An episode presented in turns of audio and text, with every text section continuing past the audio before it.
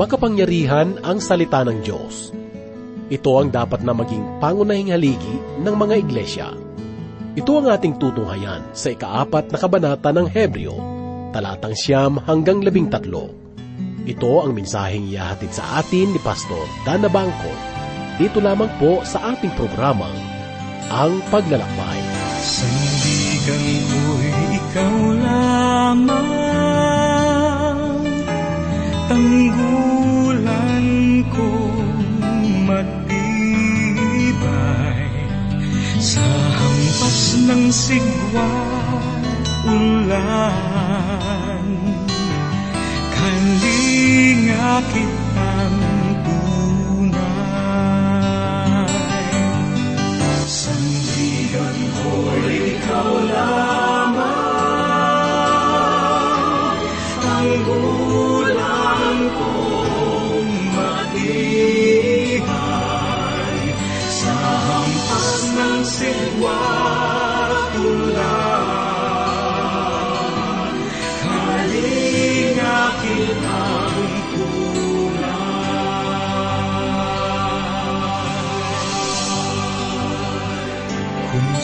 sarili lang umaasa. Pagpupunyagi natin Walang saysay Kundi rin lang sa kalakasan niya. Hindi matitiyak ang tagumpay Kilala niyo na ba siya? Si Kristo walang iba Panginoon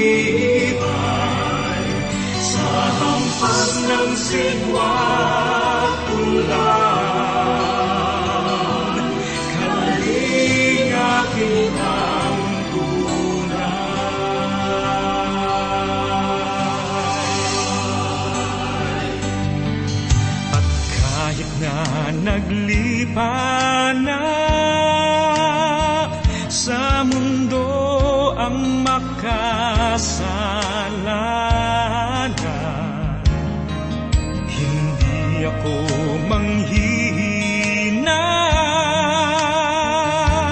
Si Jesus ang katotohanan,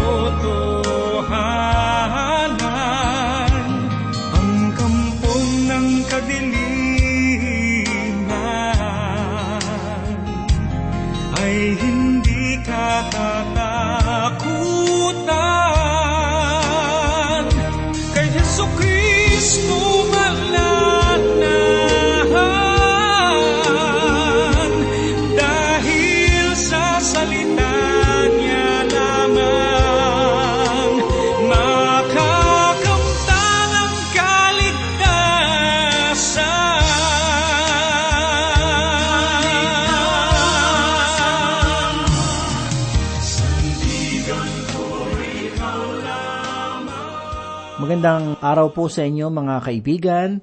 Ako po muli ang inyong kaibigan at lingkod, tagapagturo si Pastor Dan Abangco. Ako po ay inyong samahan at ating pong pag-aralan at pagbulay-bulayan ang ating banal na aklat. Tayo po ay mag-aral.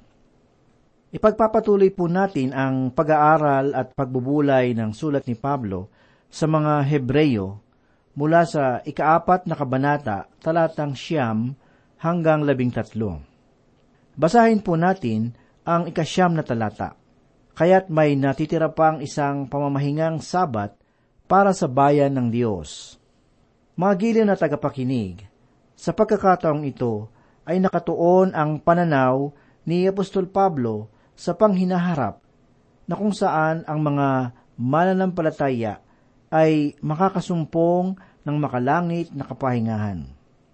Ang langit ay magiging isang lugar ng lubos at tunay na kagalakan at kapahingahan. Alamin po natin ang ipinahayag ni Apostol sa ikasampung talata. Ganito po ang sinabi, sapagkat ang pumasok sa kanyang kapahingahan ay nagpahinga rin sa kanyang mga gawa, gaya ng Diyos sa kanyang mga gawa. Tayo ay hindi dapat na magkaroon ng kaisipan na noong magpahinga ang Diyos sa ikapitong araw, ay naupo siya at sinabing, Ako ay pagod na. Tila inihahalin tulad natin siya na nagtatrabaho sa loob ng anim na araw at pag uwi ng bahay ay uupo at sinasabing nakakapagod. Mga kaibigan, hindi iyon ang ibig sabihin ng salitang pahinga. Ang paksa na nais ipahayag ay tungkol sa ganap na kapahingahan. Ang kaisipan na nais ipahayag dito ay ang pagtapos ng Diyos sa kanyang paglikha ng daigdig. Napakarami ang kanyang nilikha upang mabuo ang sanglibutan. Kaya't kung anuman ang mga pagbabago na ating mga nakikita, ay bahagi pa rin ito ng mga bagay noong likhain ang sanlibutan.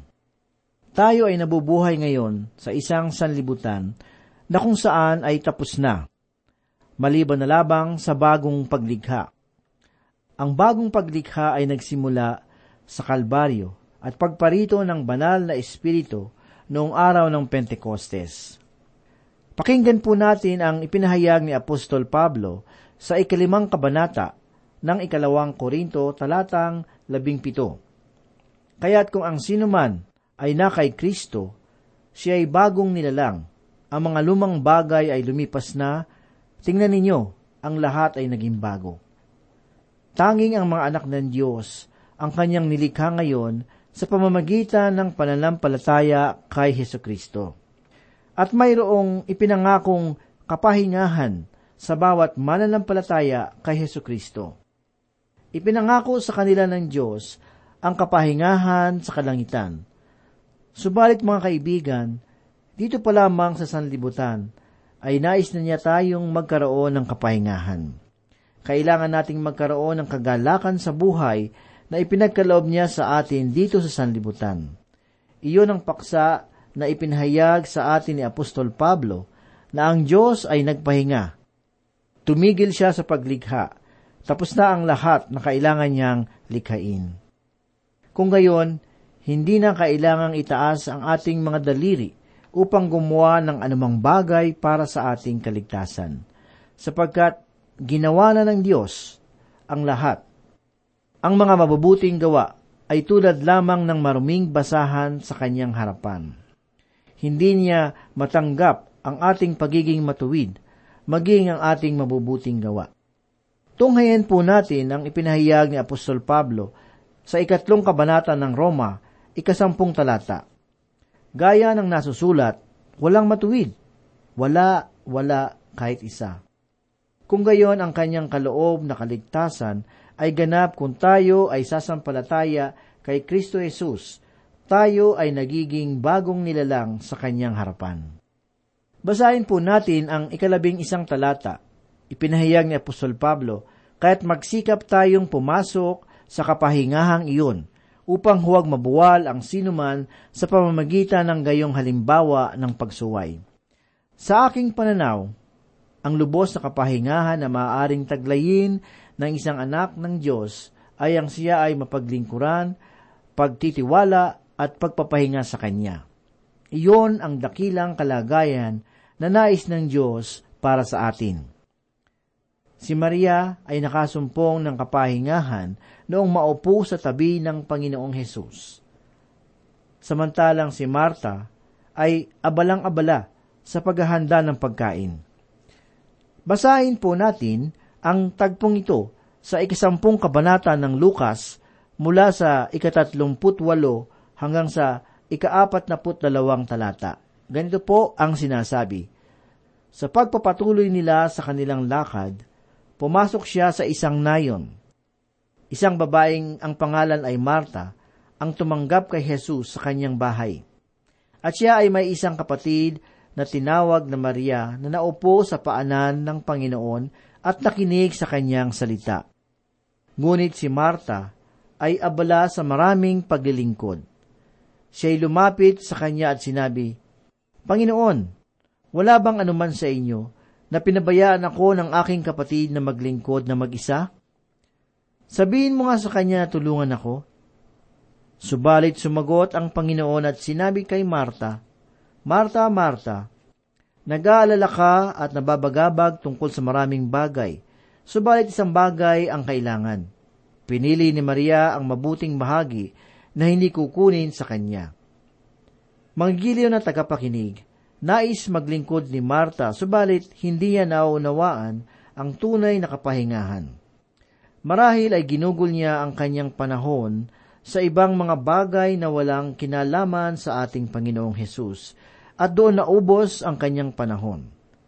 Siya ay napagod sa kanyang gawain kaya't nagreklamo siya sa Panginoon. Subalit si Maria ay nanatili na nakaupo sa paanan ng Panginoon at nakadama ng kapahingahan. Mga kaibigan, kailangan nating matutunan ang magpahinga sa paanan ng ating Panginoong Hesus. Ang ibig sabihin ni Pablo sa katagang sapagkat ang pumasok sa kanyang kapahingahan ay nagpahinga rin sa kanyang mga gawa. Maaring sabihin ng ilan na kailangan ko pa bang magtrabaho upang magkaroon ng kapahingahan? Ang sagot ko ay oo.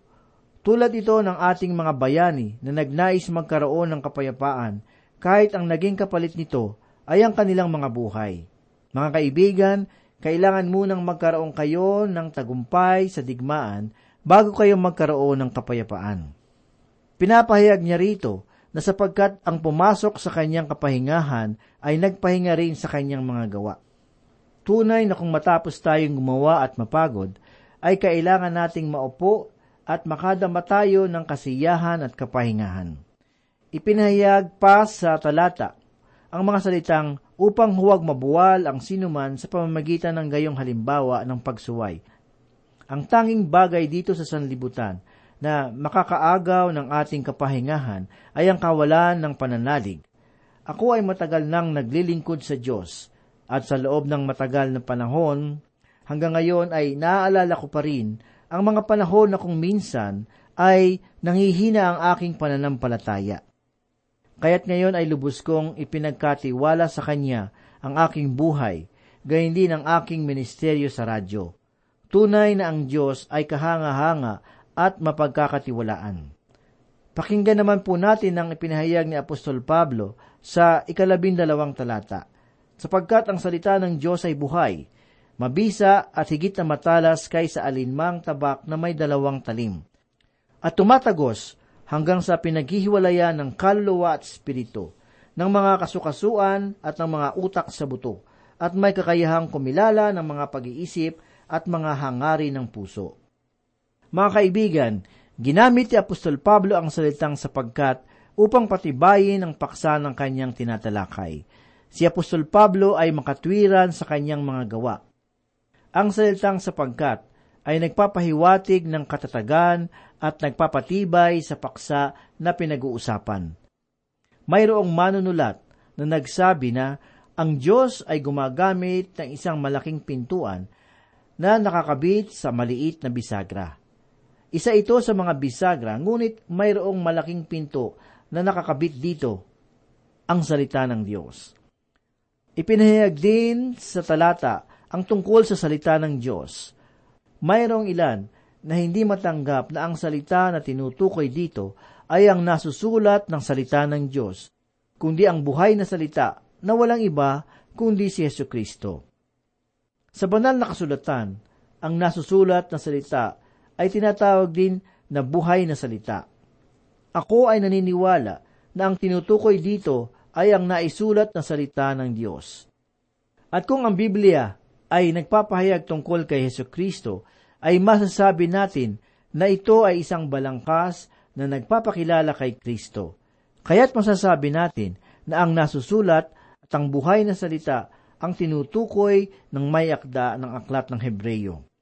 Ginamit din sa talata ang mga salitang buhay at mabisa. Ang ibig sabihin na ang salita ng Diyos ay buhay at ito ay pinagmumula ng kalakasan. Ang salitang mabisa sa wikang Griego ay tinatawag na energes na ang ibig sabihin ay nagpapalakas. Mga giliw na tagapakinig, ang salita ng Diyos ay buhay at nagbibigay ng kalakasan at kapangyarihan. Ano ang kahulugan ng higit na matalas kaysa alinmang tabak na may dalawang talim? Ipinahayag ng isang tagapagturo ng salita ng Diyos sa isang paaralan ng Biblia ang tungkol sa paksang ito. Sinabi niya sa mga mag-aaral na inyong tandaan na kapag kayo ay nagpapahayag ng salita ng Diyos, ito ay matalas, na tulad ng tabak na mayroong magkabilang talim. Pinahayag pa niya na ito ay tumatago sa puso ng mga tagapakinig, subalit ang kabilang talim naman ay tumatago sa tagapagturo. Kaya't huwag kayong mga ngaral ng bagay na hindi natin pinangaral sa ating sarili. Sa mga nakaraang panahon ng paglilingkod ko sa Diyos, ay maraming pagkakataon na na ang paksa na aking ipinangangaran ay nagsisilbing aral para sa akin – Maaring ang aking ipinahayag ay hindi lamang para sa tagapakinig, kundi ito ay para sa aking sarili. Naalala ko ang aking pagsasalita ng mag-isa sa recording studio upang ang aking tinig ay mapakinggan sa maraming dako ng ating bansa. Iyon ang pamamaraan na aking ginagawa upang maibahagi ang salita ng Diyos at maging ang mga mensahe na aking ipinapahayag ay nagbibigay din ng aral sa akin. Tunay na ang salita ng Diyos ay may dalawang talim at ito ay tumatagos. Sumulat si Apostol Pablo sa mga mananampalataya na makikita sa ikalawang kabanata, talatang labing tatlo sa ikalawang Tesalonika. Sinabi niya, at kami ay patuloy na nagpapasalamat sa Diyos na nang inyong tanggapin ang salita ng Diyos na inyong narinig sa amin, ay inyong tinanggap iyon hindi bilang salita ng mga tao, kundi ayon sa katotohanan ay bilang salita ng Diyos na gumawa naman sa inyo na sumasampalataya. Mga kaibigan, tinanggap ng mga mananampalataya sa Tesalonika ang salita ng Diyos na hindi pangkaraniwang salita, kundi tunay na salita ng Diyos. Ipinahayag ni Apostol Pablo sa ikalawang kabanata ng unang Korinto, talatang ikaapat ang ganito, Ang aking pananalita at ang aking pangangaral ay hindi sa pamamagitan ng makapangakit na mga salita ng karunungan, kundi sa pagpapamalas ng Espiritu at ng kapangyarihan. Ito ay mga pahayag ni Apostol Pablo patungkol sa pagpapahayag niya ng salita ng Diyos. Tunay na makapangyarihan ang salita ng Diyos, sapagkat mismong sa aming mga palatuntunan sa radyo ay marami ang nagpapatotoo ng dakilang pagpapala kung ano ang nagagawa ng Panginoon sa kanilang buhay. Ang layunin ng salita ng Diyos ay upang magkaroon ng pananampalataya ang mga nakakarinig at tunay na ito ay magkaroon ng bunga sa kanilang buhay. Ang sabi sa Roma 10.17, Kaya't ang pananampalataya ay bunga ng pakikinig at makakapakinig lamang kung may mga ngaral tungkol kay Kristo. Mayroong mga nagsasabi na ang salita ng Diyos ang maglalayo sa iyo sa kasalanan o marahil ay ang kasalanan ang maglalayo sa iyo sa salita ng Diyos. Maraming mananampalataya ngayon ang hindi naglalaan ng panahon sa pagbubulay ng salita ng Diyos. Ang pagsasabi ng isang pastor sa kanyang mga tagapakinig ay ang pag-aralan ang bawat aklat na nasa Biblia. Iyon ang isang bagay na kung hindi makatulong sa mga tagapakinig, ay tiyak na makakatulong sa tagapahayag.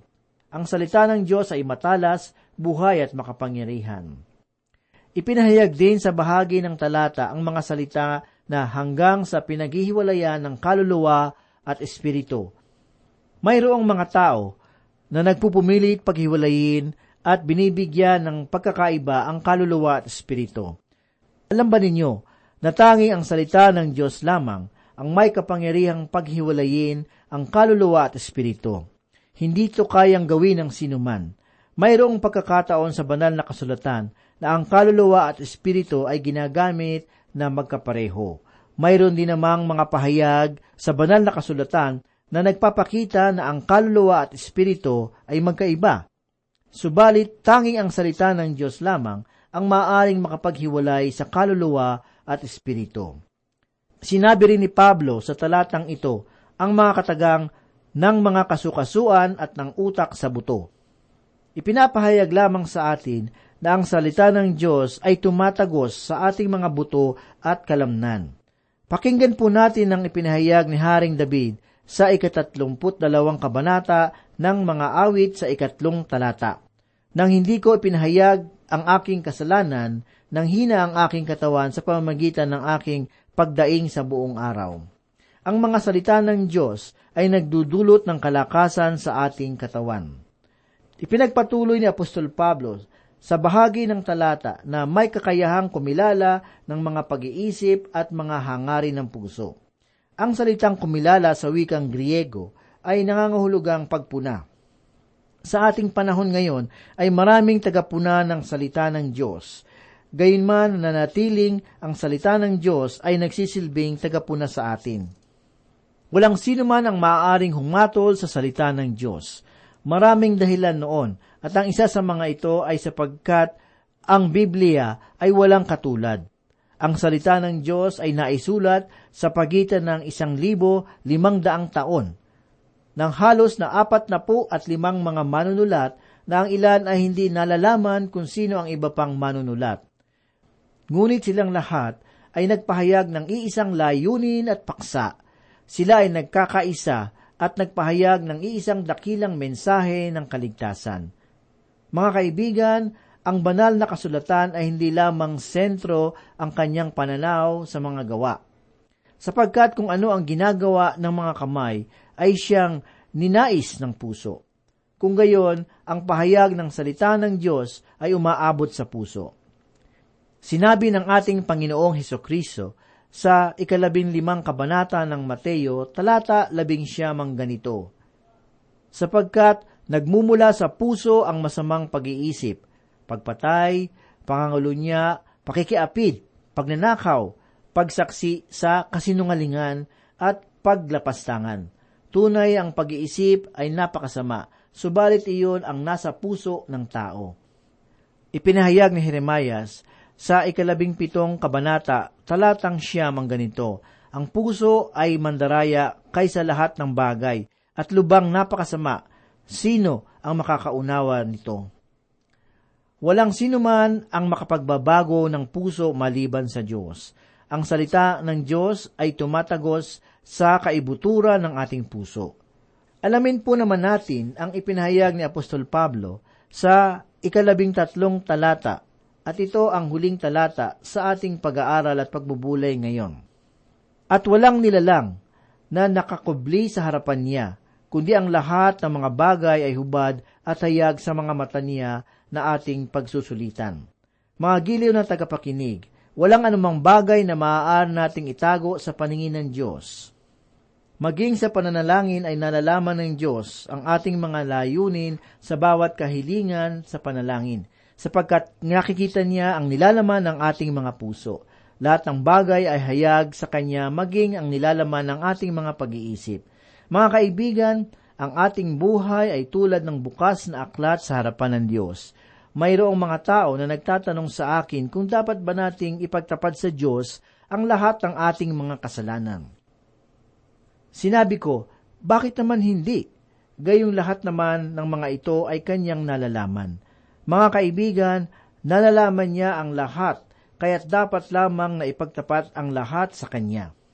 Isang patotoo ng kaalaman ni Heso Kristo sa lahat ng bagay ay ang kwento ng babaeng Samaritana sa ikaapat na kabanata ng Juan mula sa ikalabing anim hanggang ikalabing siyam na talata. Basahin po natin. Sinabi sa kanya ni Jesus, umalis ka na. Tawagin mo ang iyong asawa at bumalik ka rito. Ang babae ay sumagot sa kanya, wala akong asawa. Sinabi sa kanya ni Jesus, tama ang sabi mo. Wala akong asawa sapagkat nagkaroon ka na ng limang asawa. At ang kinakasama mo ngayon ay hindi mo asawa. Totoo ang sinabi mong ito. Sinabi sa kanya ng babae. Sinabi sa kanya ni Jesus, umalis ka na. Tawagin mo ang iyong asawa at bumalik ka rito. Ang babae ay sumagot sa kanya, Wala akong asawa. Sinabi sa kanya ni Jesus, Tama ang sabi mo, wala akong asawa sapagkat nagkaroon ka na ng limang asawa, at ang kinakasama mo ngayon ay hindi mo asawa. Totoo ang sinabi mong ito. Sinabi sa kanya ng babae, Ginoo, nakikita kong ikaw ay isang propeta. Mga kaibigan, kung pagtutuunan natin ng pansin ang pangyayaring ito, ay makikita natin ang kaalaman ni Heso Kristo sa buong pagkatao ng babae. Ikinukubli ng babae ang kanyang kalagayan, subalit ito ay nakita pa rin ng ating Panginoon. Tunay ang Diyos ay nakakakita ng nilalaman ng ating mga puso, kaya't ating ibigay ang mga maruming nilalaman nito upang ito ay kanyang linisin. Tayo po ay manalangin Panginoon, marami pong salamat muli sa iyong mga salita. Muli ito po ay nagbigay sa amin ng uh, kaalaman. Salamat sa iyong salita na ito po ay inihalin tulad sa isang espada na tumatagos sa aming mga puso, sa aming mga kaluluwa. Salamat Panginoon dahil sa aming pagbabasa ng iyong salita ay nakikita namin na kami po ay makasalanan, kinakailangan namin ng iyong pagpatawad. Kaya Panginoon, patuloy mo kaming udyukan na magbasa ng iyong salita at ito ay isagawa sa aming mga buhay. Ito po ang aming samot dalangin sa pangalan ni Jesus. Amen. Pag-ibig mo sa